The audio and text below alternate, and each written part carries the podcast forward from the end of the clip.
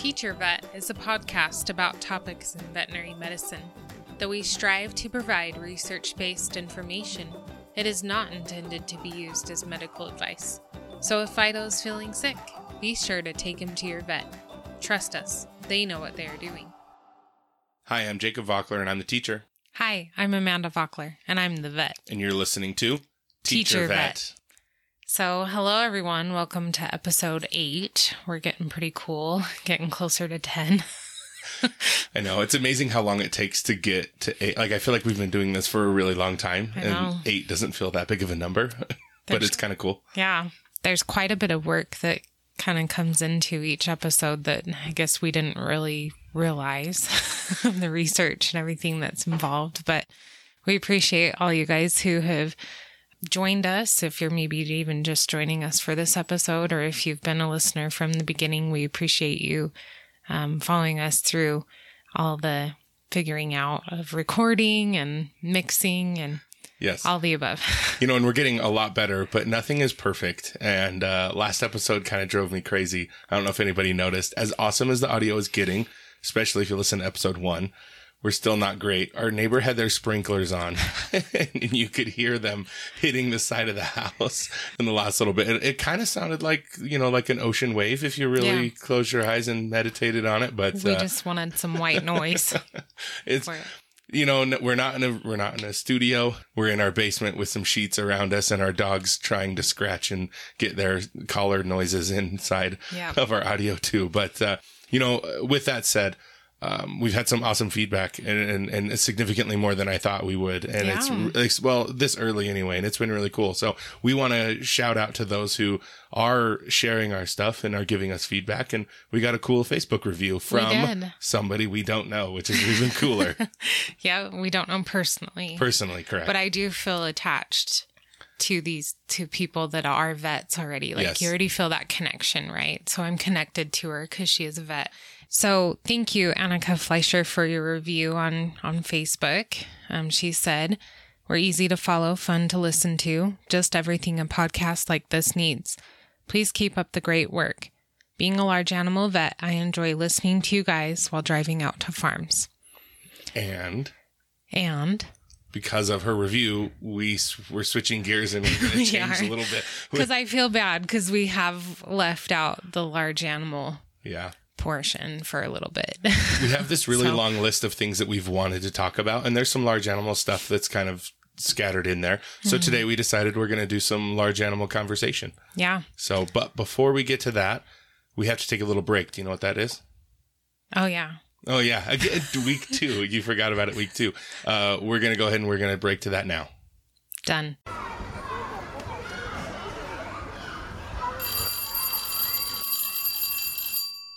Welcome to a podcast within a podcast called Today in Teaching. So, uh, the story I have for you today, Amanda asked me before we started recording, Oh, so what's your story? And I told her, I'm not going to tell you. I haven't heard it yet. Uh, this actually was recent. Uh, last time we talked about something that happened a couple of years ago, kind of a funny story. Today, I'm going to go a little bit of heartwarming for you. Um, I love my job for several reasons. And um, one of the reasons that the job is hard is that most kids don't really realize what you're doing for them as a whole until much later. Very rarely do you get a kid um, during class that really understands and appreciates what you do for them. And uh, so that's kind of frustrating. But the best part about that is that when you finally see that light bulb kick on, it is amazing. It's so much fun to watch kind of their eyes light up and, and you see that they're realizing what you either taught them or kind of how you taught them something, right? That there's more life lessons than just the content that you taught. So anyway, so I'm sitting, I have a student teacher who's uh, working to become a full-time teacher. And so I'm learning a lot as well, trying to help her become a better teacher and, and she's observing everything I'm doing. And so I'm feeling crazy scrutinized, even though she's really sweet and not being mean about it. But I think about everything I do. Anyway, so one day after class, she's cleaning up some tables and then she was writing up the agenda for the next day on the board. And uh, we were just talking about a kid who we're having a hard time with and trying to work some stuff out. And out of nowhere, in walks this student. This student I haven't seen since his sophomore year, which was my first year full time teaching. And uh, so that would have been three years ago. I haven't seen this kid since. I taught him all sophomore year. He moved at the end of the school year and went into another school. this kid, without question, is the kid who tested me the most. Um, he was he was a really really hard kid. His first year, he when I first started teaching him, he uh, tested at what's called beginning reader on a on this scale that we use. Mm-hmm. So anywhere between kindergarten and first grade. Wow. And I was tasked with having him try and read up to a high school reading level in content, uh, and that's nearly impossible. So. Mm-hmm that was sleepless nights early on my first year teaching figure out how do i teach this kid who's a first grade reading level essentially and i have a classroom full of kids who are not up to grade level but they're fourth fifth and sixth grade i can work with that but to have a first grade reading level that was really rough so this kid um, we fought a lot in the school year because he did not want to do anything and to his defense it was probably because it was super overwhelming for him. And so I, I was trying to be understanding of that. I tried to work with him with it. And uh, I teamed him up with some better readers in class a couple of times. There was a couple of times where we would work. We were reading Life of Pi, which is a very tough book to read, mm-hmm. where it would be he and I and another student who was fairly low too, working one on one, reading the entire novel cover to cover. And I would stop basically every paragraph to explain exactly what's going on. And it was draining. It was exhausting. He got in trouble several times. He would eat lunch in my room a bunch of times because he struggled to make friends. Um, we got pretty close towards the end. When he left, eh, I, I feel bad saying it now, but it was a moment of like, oh, it was, it was kind of a relief. Uh, not because of anything other than just it was so hard it was so exhausting. He was so much work. Um, but uh, so he comes walking into my room on Friday afternoon and I said, you know, I, I wouldn't say his name, but I said, hey, man, what's going on? And uh, he's like grown a foot and a half taller. He's filled out. He's just he's just a handsome looking kid. And uh, and he's just like, oh, I'm just I'm just in the neighborhood with my friend, and I wanted to come say hi. And I was like, oh, that's awesome. So what, what have you been up to? And he said he graduated from high school. He moved to another school. He graduated mm-hmm. from high school. When he left me, he was not on track to graduate. I was oh, working on credit cool. recovery with him. He was, he was, you know, he was not very receptive to me. Um, but I was working with him, and that so alone, he, just him yeah. graduating is huge. So he graduated, um, graduated on time, um, and he just so he shook my hand and he just said, "I just want to say thank you," and and that was it. And uh, he just said, "I just I knew that next time I was close by, I wanted to come tell you thanks."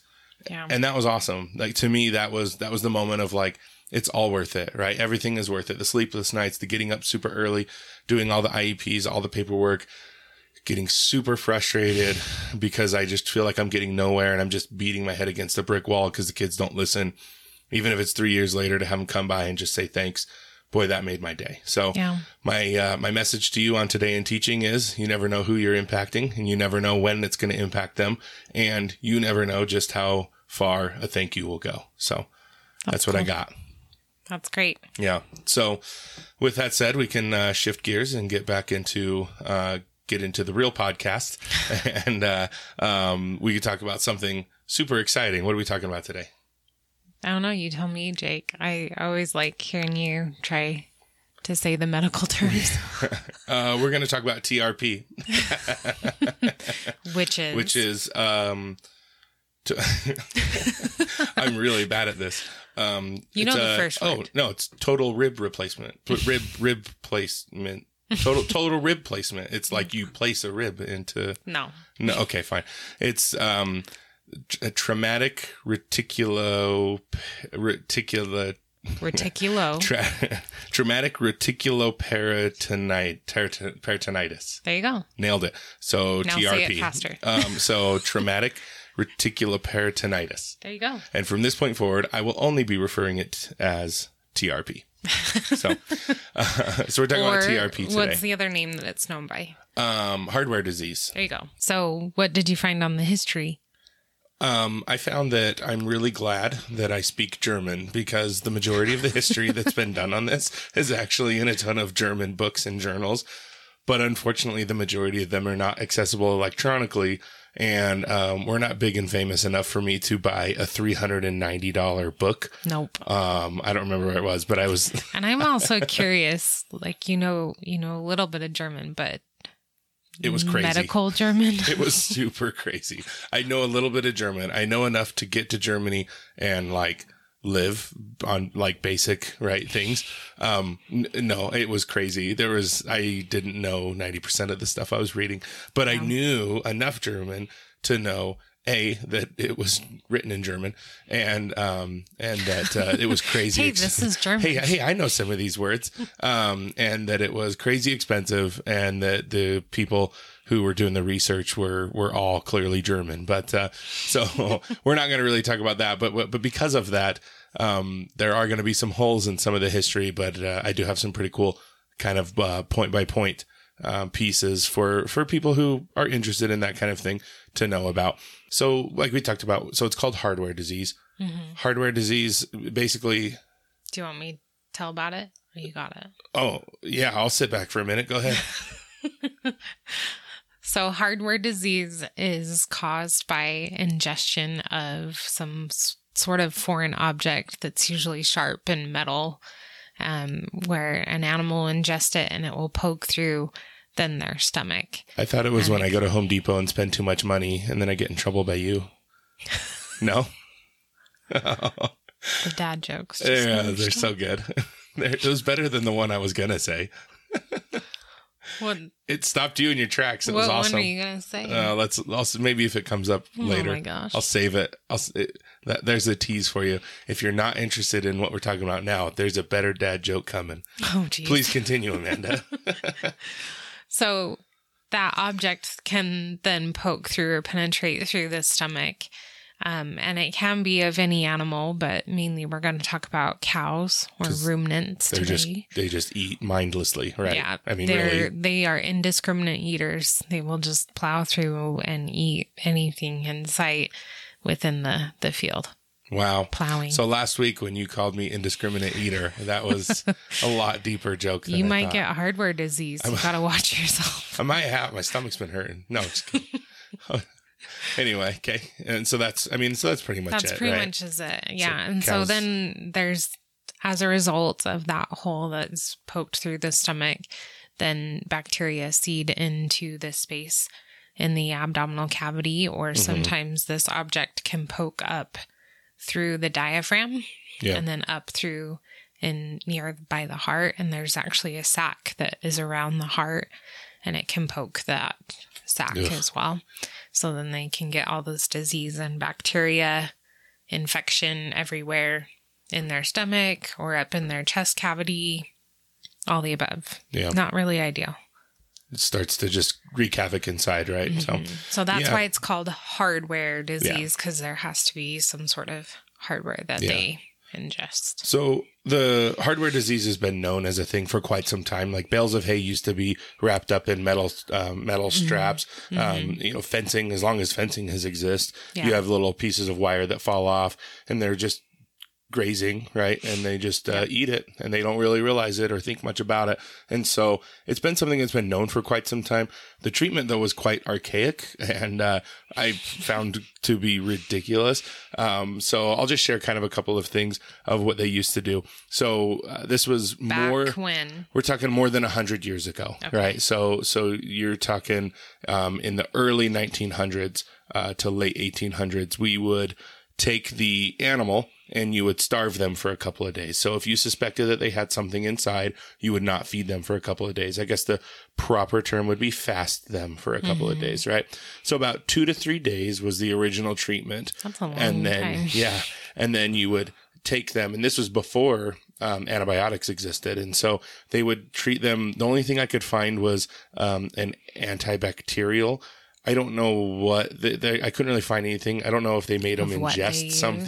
That was supposed to kill some bacterias but there was no antibiotics and so it was just fast them for a couple of days take their front legs and hoist them up so they were kind of in a standing like a like a, a human kind of position almost right just on their hind legs and then just have them sit there for a couple of weeks.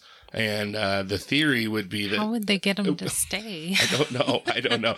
This might they were be probably sick enough that they didn't want to move. yeah my my guess was is that this this is all hidden in that $350 german book that i can't buy Yeah. so um, if you really want to know you can There's donate to the cause. so, somehow Venmo me $350. I'll buy the German book and I'll look into it for you. But right now, I don't know. And he'll read it, and then he'll get you the answer in about a year from in about a year from now, if we're lucky. Um, so I don't know how they would. I mean, you know, I guess you could hoist them up, right? Have a rope hanging from something, some sort of beam or banister above them, and yeah, I don't know either way. But they'd let them sit there for a week or two, and the theory being that that gravity would help things move the through the process. Um, they had limited success with this, uh, is what it said. They would they would have some stuff that would work its way out, like it did work a little bit. But the biggest problem was that if anything was stuck, like you said, it'll get stuck mm-hmm. inside their stomach. If anything was already stuck, there there wasn't coming back out. There was Yeah. nothing they could do about it. And that's like a big thing even now. They say that straight objects will just poke a hole essentially, but anything that's curved then can kind of hook and Oh. kind of stay in the tissue. So like This if makes- a nail is kind of hooked up, Yeah. then, then Well, yeah, that's you more think, like- likely to stick. when you pull a nail out of a piece of wood, right? You Mm-hmm. usually bends it or whatever. Yeah, that that's not coming out very well. Well, so then another theory was is they would get like a really strong magnet and attach it to the end of a probe, like a big stick of sorts, and shove it down the front of of the cow and get it into their stomach, essentially. Mm-hmm. Um, and then they would. Into what stomach? Well, that's where you come in because I I know they have It's the multiple. word. They have multiple stomach. It's in the word. It's in the medical word that I don't Uh-huh. understand. Is that what Yeah. you're telling me? Reticulum. Oh, okay. Duh. How did I miss that one? All of my years of special education background did not teach me what the wording for each stomach was. oh man. I know. I know. you should have learned all the the parts of a cow's I went to the wrong school, I guess. Um, so they would try to get it down in there and move it around a little bit and see if they could catch anything and then pull it back out. Essentially, they're fishing. Uh, limited success there too. They, that was not um, that was not very good. But little do they know that was putting themselves into um, what would eventually be actually a legitimate uh, a legitimate treatment process. Um, it wasn't until about the 1950s or so that you start to actually get good treatment, um, or or at least good research on figuring it out. Yeah, antibiotics, antibiotics come around in like the 40s. This guy named Eric Williams, he was born in England, and uh, he studied this the- guy, this guy this veterinarian. this veterinarian. um, he was really big into the digestive systems for cows. It was kind of his thing, and he earned a lot of awards for that. And he be- he came up with this process that was known as the Williams test.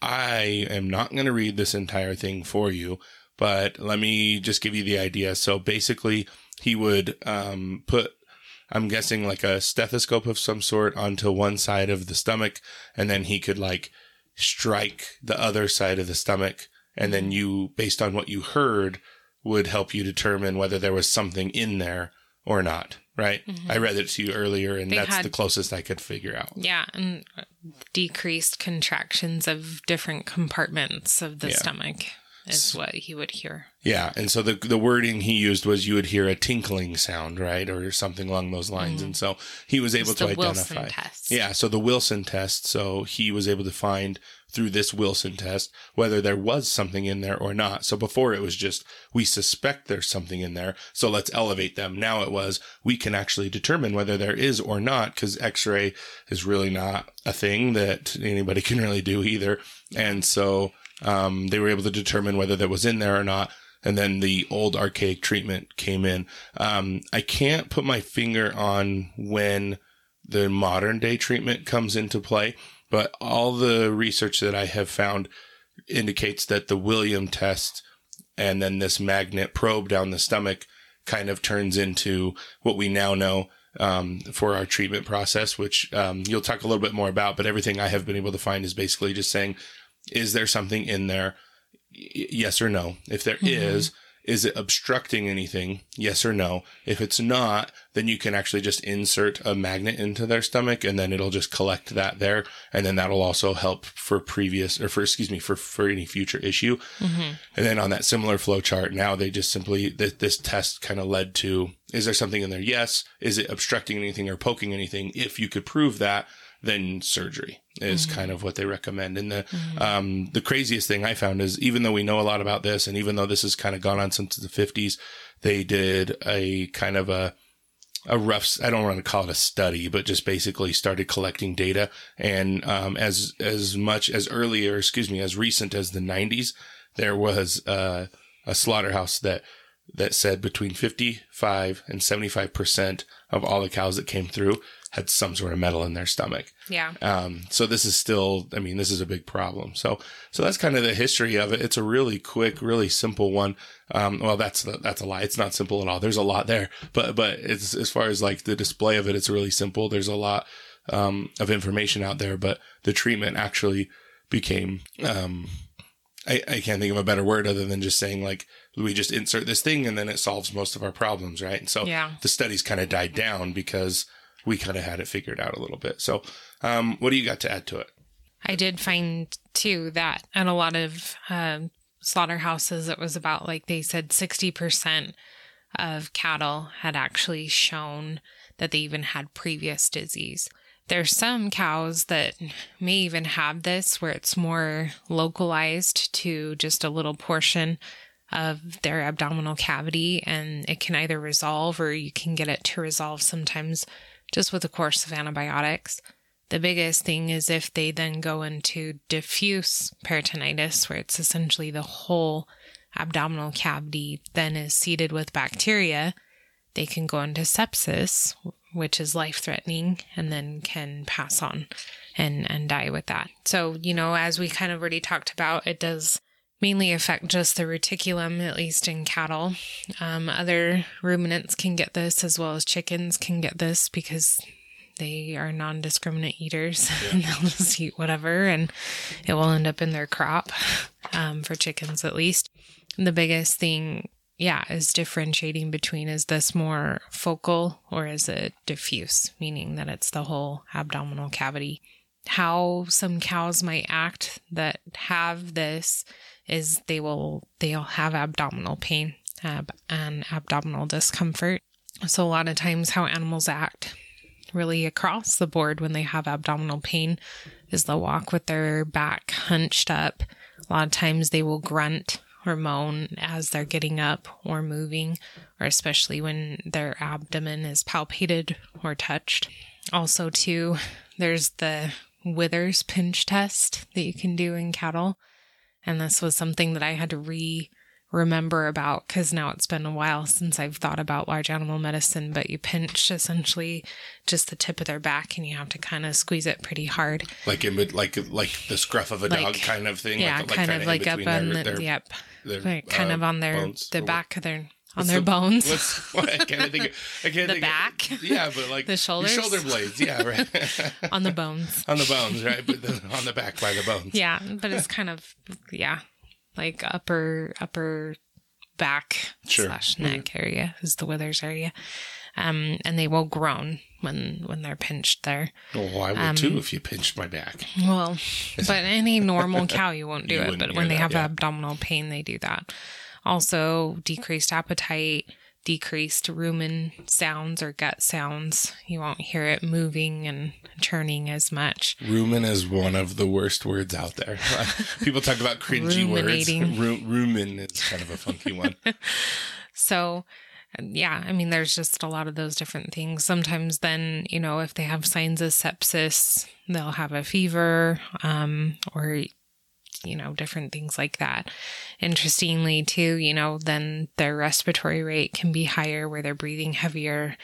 Which is probably common in a lot of like if you're just in pain in general, Mm-hmm. that's a pretty common thing. hmm So, and sometimes you can see different changes on their on their blood work if you were to do blood work on them that they can sometimes have changes with their white blood cell count um, or something that we use a lot more with large animals um, is called fibrinogen which i won't that? go into that but it's just fibrin and fibrinogen. It's a measure that you can tell when rumin ruminants are sick or Okay. not Oh yeah, essentially. Future episodes. Go.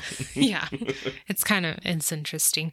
I won't go into too much detail without that. So treatment then again just depends on is it more of a focal or is it diffuse? If it is really acute and diffuse, there's a really poor prognosis, meaning that um, their ability to get over this disease is going to be really hard and a low chance of that. Um, different things that we can do for that is systemic antibiotics, pain medication, supportive care, meaning feeding them nutritionally as well as IV fluids, different things like that. So it's Yeah. pretty intense um, care.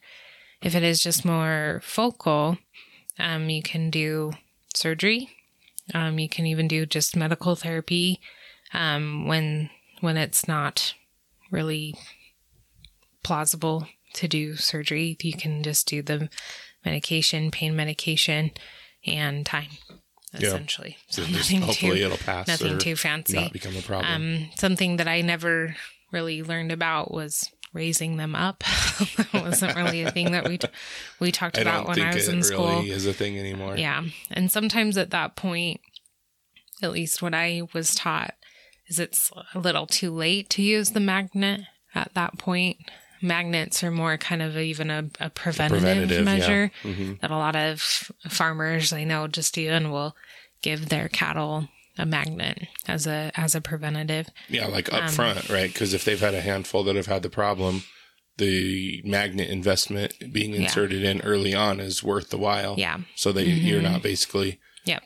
yeah, getting rid of a Yeah. cow too early. Not to be too morbid, but I know I've I've been at a few necropsies, meaning it's an autopsy that we do of an animal when they've passed on.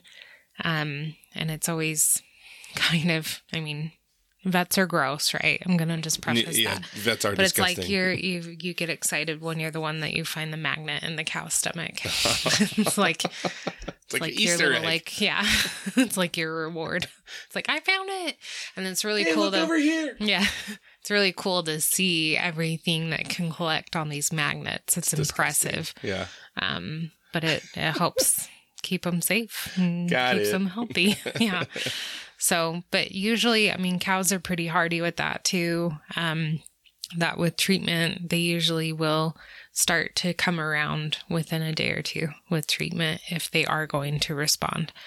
Um, Yeah, that's so that's, just way kind of the better because one thing. I didn't really get to mention was on top of this whole like elevating their front end is they would also shove them full of laxatives yeah, to get things moving. And that's also, yeah, I mean, that's also a treatment. A lot Yeah. of times, like even mineral oil and different stuff like that is given to them to try and get stuff moving yeah, again. get things going. Because that's uh, another thing, too, is when cows get sick, a lot of the bacteria that they have within the different spots of their stomachs, the compartments of their stomach, um, it, those bacteria then can start to die off, and then that makes them even sicker because they need that that ba- that bacteria in their stomach to help digest their food Yeah. and break down their Yeah. food. And so sometimes you have to do transfaunation, which that's another story for another time. Oh, can we? Because I would be, I would be. Oh, okay, I, we have to. I'm I'm making an executive decision. we're telling it. we are telling the story, right? This has to be told, and this may. This is this this cow. Just just going to preface. This was not a This was uh, not a hardware disease no. issue. This was just a some sick can't- So to tell everyone what transfaunation yes, is, you can't bring it up and not tell no. the story. Okay, got to. Within, like I said, they've already got bacteria within different compartments of their stomach. The big ones are there within the rumen, where a lot of their the plant material has to be broken down by these bacteria. Otherwise, they can't get their nutrition. yeah, then when they're really sick, sometimes we have to transfaunate or Transfer. transplant, yeah, transfer um, healthy bacteria, lots of this good bacteria from a healthy cow to a sick cow. And that's a process yeah. It is a whole in and of itself. But this is a thing that that. It's a treatment. Yeah, it's a treatment, and, and if they did have hardware disease and they were continually struggling to get better, you would legitimately Yeah. do this process Yeah. if necessary, right? Yeah. Okay, so, So- tell your story now. I'll have to give a shout out to uh, the resident that was on my ag animal rotation because she just reposted the picture of, Oh, of did me she? too. Oh, yeah. so, so good. this was in my fourth year of veterinary school, and we get to do all these different rotations when you're in your fourth year. And I decided to push myself, and I did an extra ag animal rotation. Yeah, 'cause- because it's like, when else am I going to be able to do it? I had an interest in mixed animal practice. I ended up in small animal, but I I love all animals Yeah. really. You want to keep um, yourself rounded and not yeah. sure where where the Yeah. future was going to go. Yeah. So, Yeah. but you know, I never had that experience before no. of And then you got one. transfaunation. So I wonder uh, we almost should do an episode of this of how it all how everyone figured it out, I the think so, history of 'cause it this because is it'd be awesome. kind of interesting. Yeah. Um but so you have to have a healthy cow and at the teaching hospital we had multiple healthy cows that had a what we call a fistula. So they were our fistulated cattle. Which is the big hole in the The side, big right? yeah, so they have this big I'm just saying it for those Yeah. that don't know. It's, it's a big hole in the side yeah, big hole in the side, right where their rumen is, which is the biggest part of their compartment of their stomach, and it literally takes up the whole side of the cow. Um, there's this little rubber stopper, then, which is around surrounding this um, hole that's surgically inserted. And then you can finagle it and remove that hole, and then you can actually have direct access right into their rumen which is crazy and it's kind of gross. Sometimes the rumen will give a nice big contraction and you'll see juice kind of come flow, flow out of it. And so Look out! it's contracting. so you have to get down to the bottom because, as with gravity, right, all the liquid and heavy stuff's down at the bottom, and then there will be like the lighter grass and stuff at Yeah. the top of the stomach. Um, and so you have to use a little tube and create a siphon or a suction. Which is just pretty simple, clear out- surgical tube, right? Like or Yeah. something. I mean, nothing yeah, crazy. nothing, Yeah. just some rubber hosing. yeah. and then you you take it out and collect it in a little bucket and then you put it then in a little funnel you put this tube down down the sick cow's esophagus and Into into their their into their stomach Yeah. um then feed it down there and then um, put a funnel on the end and then give them their their rumen juice So you're giving good juice from the good juice from cow the, who's the healthy cow into, the, bad, cow one. who, who's not Mhm. who's not Yeah. feeling so hot. And I, we, I learned the hard way. Don't lose your siphon or your suction, and Yeah. also make sure you have a siphon pump. Yeah, that that might be more key.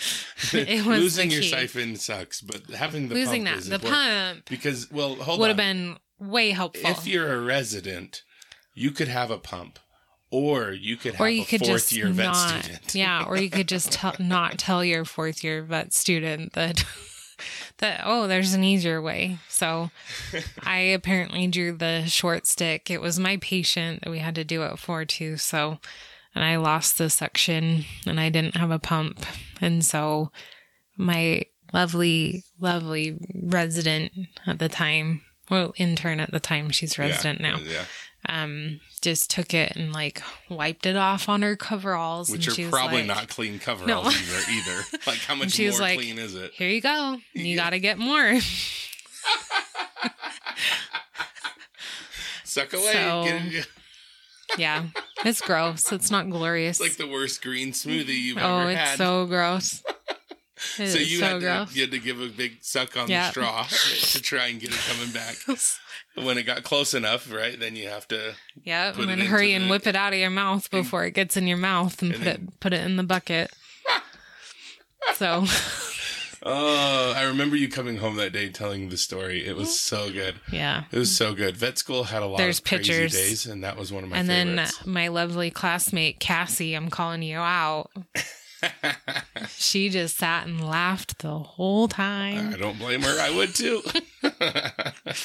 so, the, the the things you do for your patients, right? Yeah. Yeah. Awesome. So that's I mean that's a So long- that's what you can do for a sick cow sick cow. to try That's a long help them help them tangent. recover. Yeah. tangent off of the topic, but it's really good. You know, it's a good story. We're all about humor, right? We try our best to be funny, but Yeah. uh, also also serious and give you good info. Yeah. Um, well, I mean, I, this is a pretty straightforward So, topic. is there yeah. anything else that, that there is to add as far as hardware disease specifically, though? No, for those that didn't know, there you go. Now you know cows have magnets in their stomach. Yeah, a lot of them do. Of cows like, like do. a ton of them do. mm-hmm. Yeah. To try and keep them healthy and not not get hardware disease. Yeah, exactly.